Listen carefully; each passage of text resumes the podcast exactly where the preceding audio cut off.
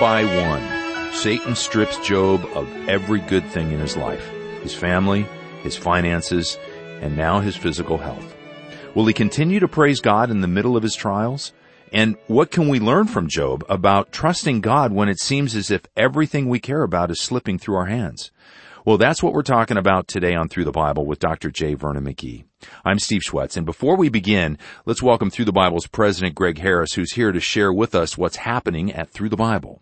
Well, what's happening, Steve, is that God is at work through His people to get His word out in amazing ways. And we want to talk about today the importance of something, a word that we take very seriously, and that word is Partnership. Partnership, yeah. yeah. And a little different spin on that. You know, normally we talk about partners, ministry partners that are doing the Word of God or, or going out and translating the work and, and that. But right. I, I really want to turn our attention more to partnership as it relates to you. Yes. The listening audience. And it, we've just been so encouraged. A couple different examples that come to my mind is I was recently at a pastor's conference and there was a, a woman who was serving coffee and I wasn't even getting coffee. I walked by and she actually recognized my lowly face from a picture, wow. which when you do, when Yeah. you do voice stuff, that's kind of weird. This lady's calling my name and just had a wonderful, delightful conversation with, uh, I believe her name was Elaine. Yeah. And just how she loves through the Bible, how she knew about our recent trips, Yeah. like to Uganda. She wanted to know how you were, want to know if you were at the conference as well. Yeah. And I said, no, he's, he's not at the conference. So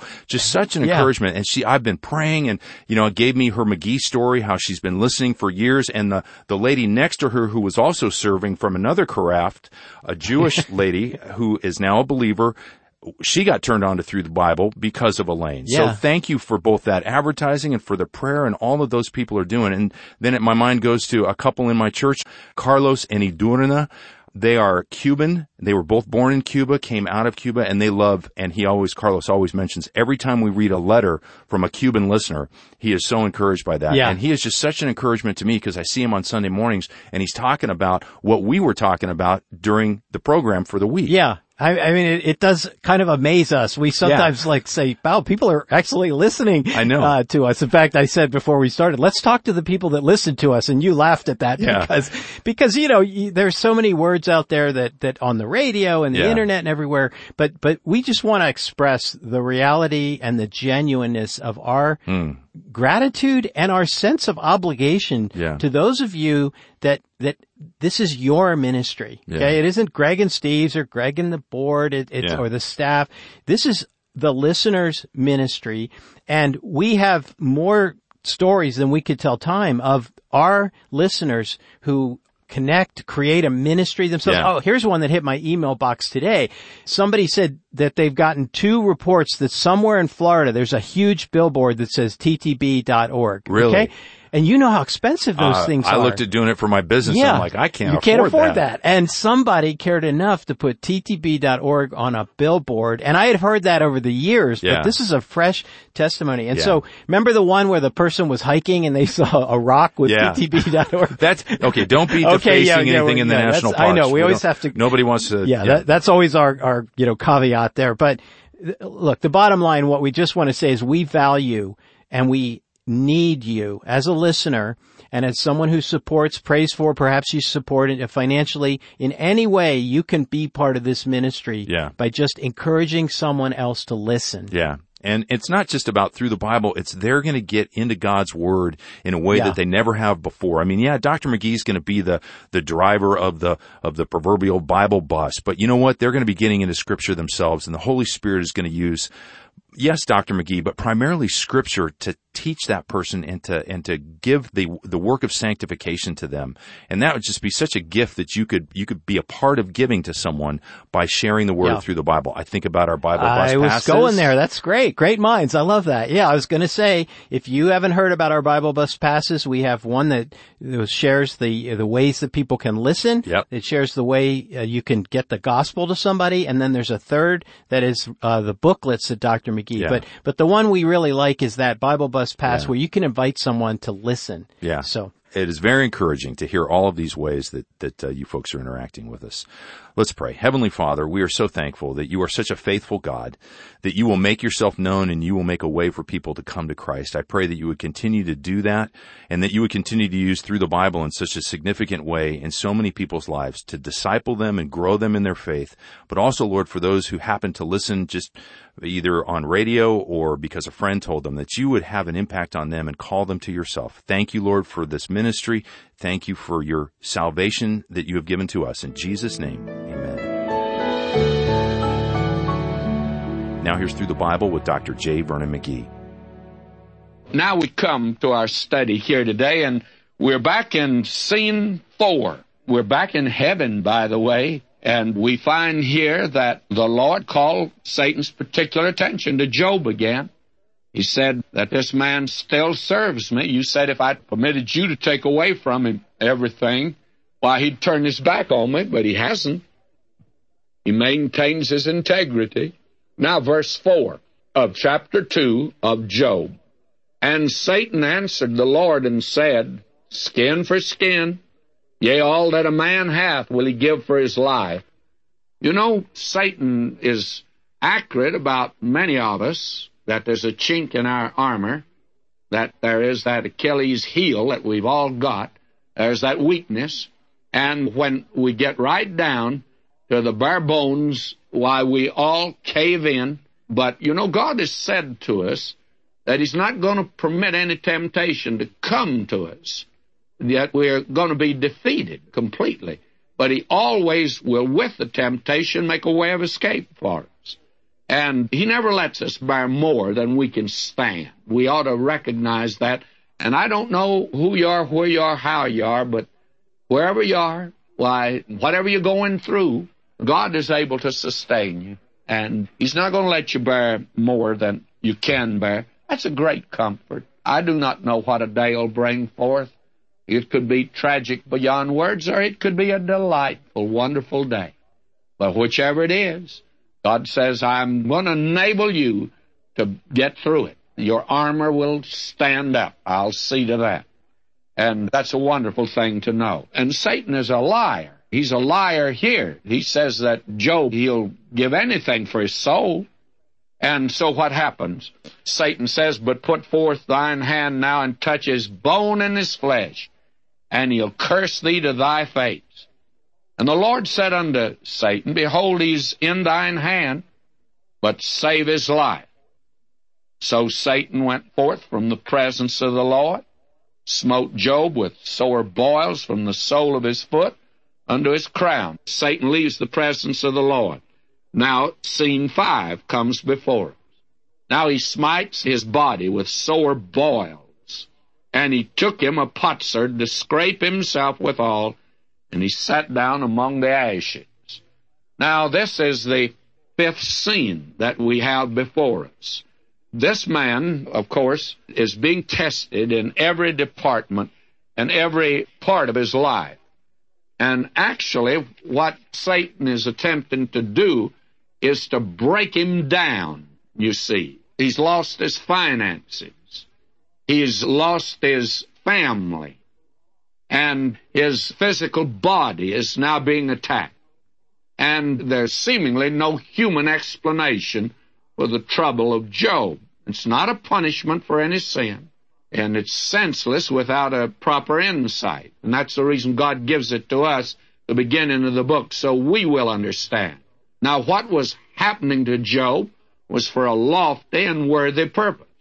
There was a good and sufficient reason in the eternal counsels of God. And when all the facts were in, all the facets considered, God has a purpose in that. It was discipline. You can say it's good for Job. Well, it's like the old chestnut. You remember the father whipping little Willie and told him, says, this hurts me more than it hurts you. And little Willie says, yes, but not in the same place. That's true here, by the way. It's good for Job, but his ways are not our ways. His thoughts are not ours. And we deliver our children from suffering. We prevent it. We give them everything we can afford to make life pleasant for them, and we spoil them. And we've got a spoiled generation today. A man said to me some time ago, I regret the day I gave my boy a car in college. I'm sorry I did it. Now the day came when Job realized that there was something good was coming out of his experience, but he did not understand that at first at all. And it was good for Job. Now it was for the glory of God. God's character has been impugned. Just think of that. I think the creatures in heaven, all these created intelligences shuddered. The sons of God, when they heard this creature, Satan, cast that aspersion on God, you're not worthy to be loved. You have to pay him to love you. Pay Job to love you and serve you. And that is, God had paid lovers. He had to bribe Job. And that God is not worth loving because of himself. Well, are we time service? God's good. God's merciful. We rejoice in His goodness. But when we're under trial, that's when we reveal our true metal, by the way. You know, the fires always burn out the dross. And testing reveals what's genuine. And we're to be lights in the world. Light is for darkness. And He puts us in the darkness so the light will shine. Now, God never promised today any of His children that they'd have an easy time. On the contrary, He promised a rough time to come. That's something that's difficult, by the way, to express. There's no pain, there'll be no palm. There has to be the suffering. No contest, no struggle. Well, there'll be no scepter either. It's difficult for us to bow under the awful hand of Almighty God. The reason Paul could say, knowing the terror of the Lord, we persuade men. Now, what kind of trouble did Job have? We're told that he had sore boils, and he scraped himself with a potsherd. That is a piece of broken pottery. You see, now the scene's going to move down. This last scene takes place on the dump heap outside of an Oriental city, out where they dumped everything. Job was out there, picked up a piece of broken pottery, began to scrape himself. Must have been terrible. There's been a great deal of speculation among Christian doctors just what Job had. I'd like to pass on to you what a couple of English doctors several years ago in London said. Dr. Cedric Harvey, he suggested that Job, whose long-suffering affliction with a plague of boils that's described in the Old Testament, was a victim of psychosomatic dermatitis. Now there's a good one for you. And the Word of God says he had boils. And this doctor says, and he's a Christian doctor, he has psychosomatic dermatitis. Well, that just shows what becoming a doctor will do for you. And that's a skin disease induced by anxiety. Well, I don't think that that's the explanation myself, but the doctor couldn't diagnose it personally anyway, so I can contradict him.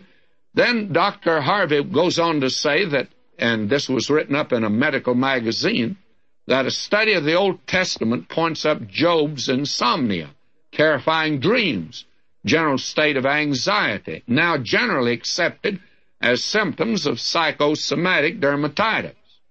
So when you have to scratch next time, you know what you got at least. It's psychosomatic dermatitis. Now, some years ago, Dr. Charles J. Brim, a New York heart specialist, diagnosed Job's illness as pellagra, a vitamin deficiency disease. Now, you can take your choice. I hope you won't mind if I just say had boils.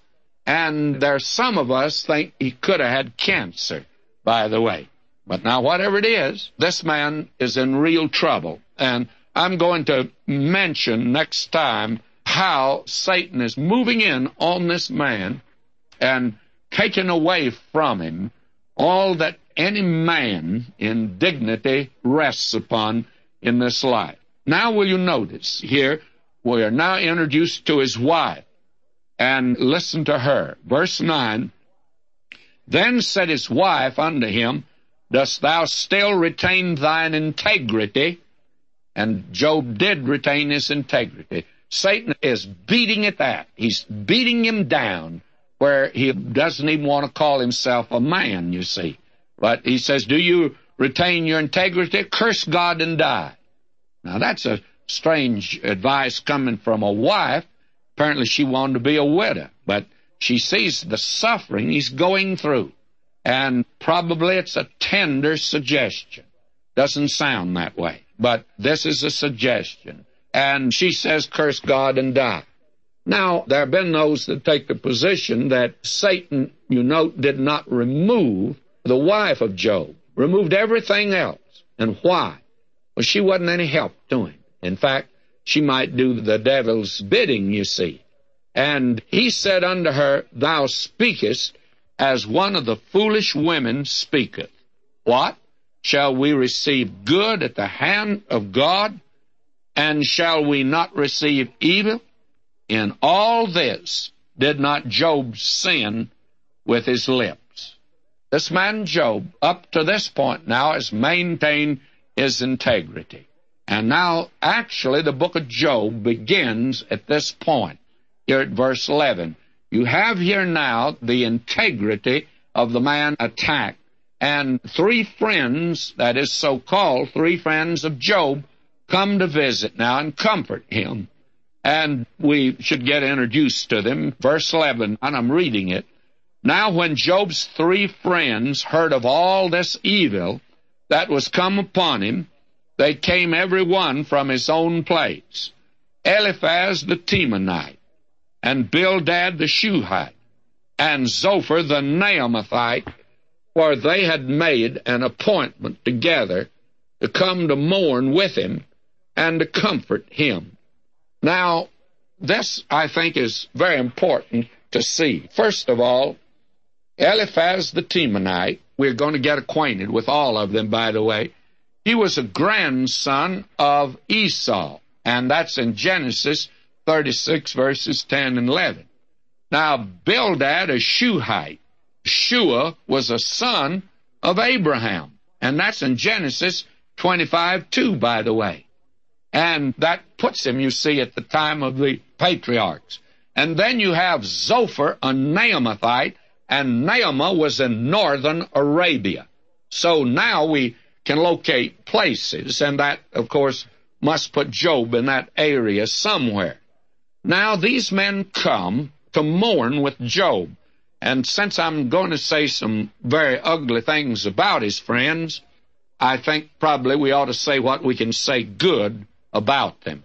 And they were friends until this happened. And this experience alienated them from Job. And the reason was they did not know God, nor did they know why God does certain things. And I think that's the reason that even today, many of us ought to be very careful about trying to explain why certain things happen to other people. We have no right to say, well, now God's let that happen to so and so for this reason. And then we generally tell the people the reason, and it isn't always a good one. Well, how do you know that's the reason? Now, these men were just as sure as we are today of why certain things happen, but they were entirely wrong. But they were friends of Job. And you'd say to me, well, how do you know? Well, listen to them. Verse 12, and when they lifted up their eyes afar off and knew him not, they lifted up their voice and wept, and they rent every one his mantle, sprinkled dust upon their heads toward heaven. So they sat down with him upon the ground seven days and seven nights, and none spake a word unto him, for they saw that his grief was very great. Now these men had heard that their friend Job was in trouble. They didn't dream that it was as severe as it was.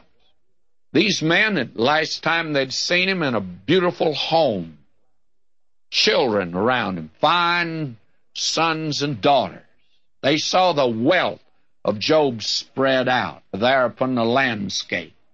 And now they come to visit their friend. They think at least that he must be in his home.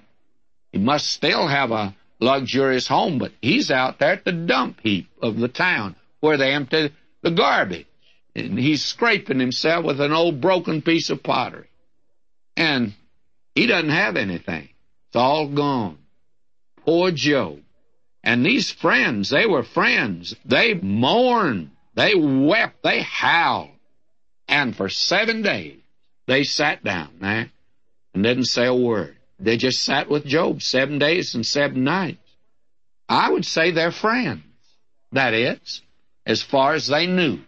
They tried to be friendly to him, and they sat down with him seven days. Now, they mourn with him during this full week, but they were in no position to comfort Job. To begin with, they do not understand God.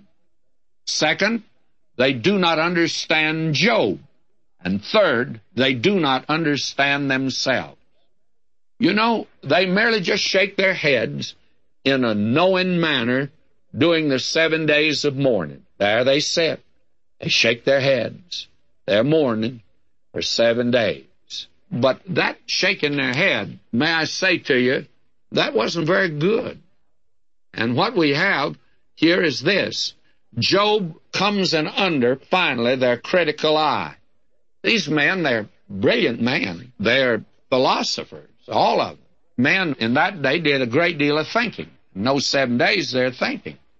And they all come to one conclusion. They come to it from a different direction that Job must be an awful sinner for these things to happen to him and that God's punishing him and he just better get his life straightened out. Now that's the way that they come. Now, what we have here, finally, Job can't stand it any longer. They're beginning to shake their head in a knowing way and that smirk on their face. Uh-huh. It finally comes out, Brother Job. You've been living in sin and you gave the impression that you were such a pious individual. And now we know that this has come to you because your sin is out at last. Well, Job can't take that. He could take everything else that happened to him, but he can't take this. Now listen to him. And the first discourses of Job. And listen to the heartbreak of this man. And we won't be able to get through all of it, but we'll get into this. And I hope it'll give you something to think about. After this, opened Job his mouth and cursed his day.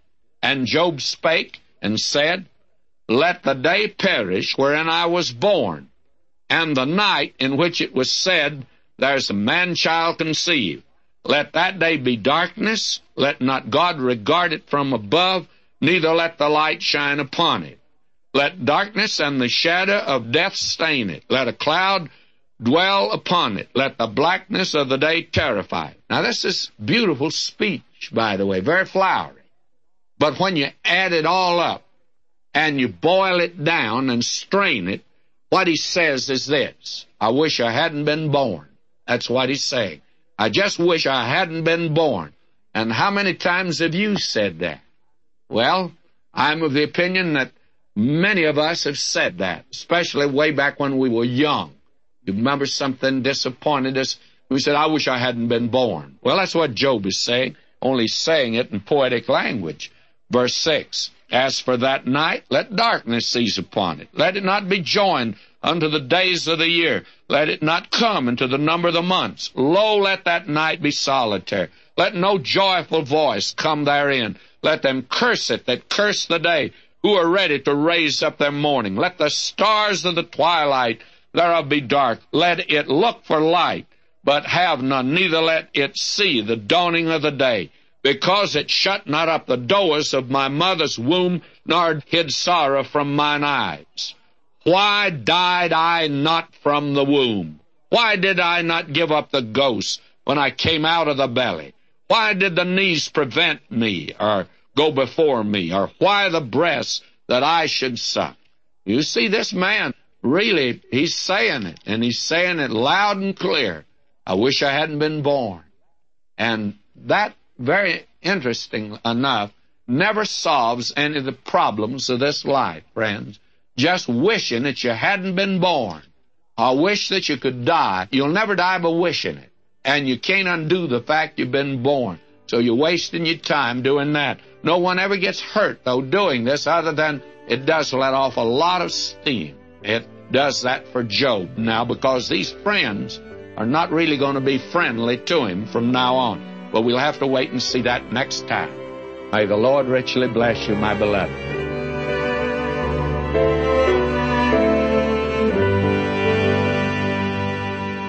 If, like Job, it seems like life is just falling apart and you feel like giving up, take Dr. McGee's word to heart. Wherever you are and whatever you're going through, God will sustain you. You can learn more by downloading his digital booklets, Why Do God's Children Suffer and Job, A Man Stripped Bare at ttb.org forward slash booklets or call 1-865-BIBLE if we can help you find them. I'm Steve Schwetz. I'll see you next time and may God bless you as you walk with him every day. Jesus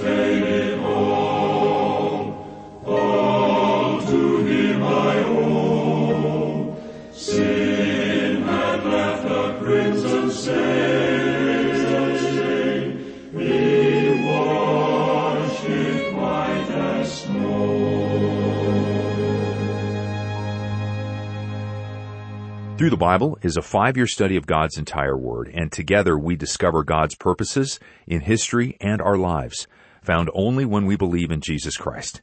Do you know Him yet?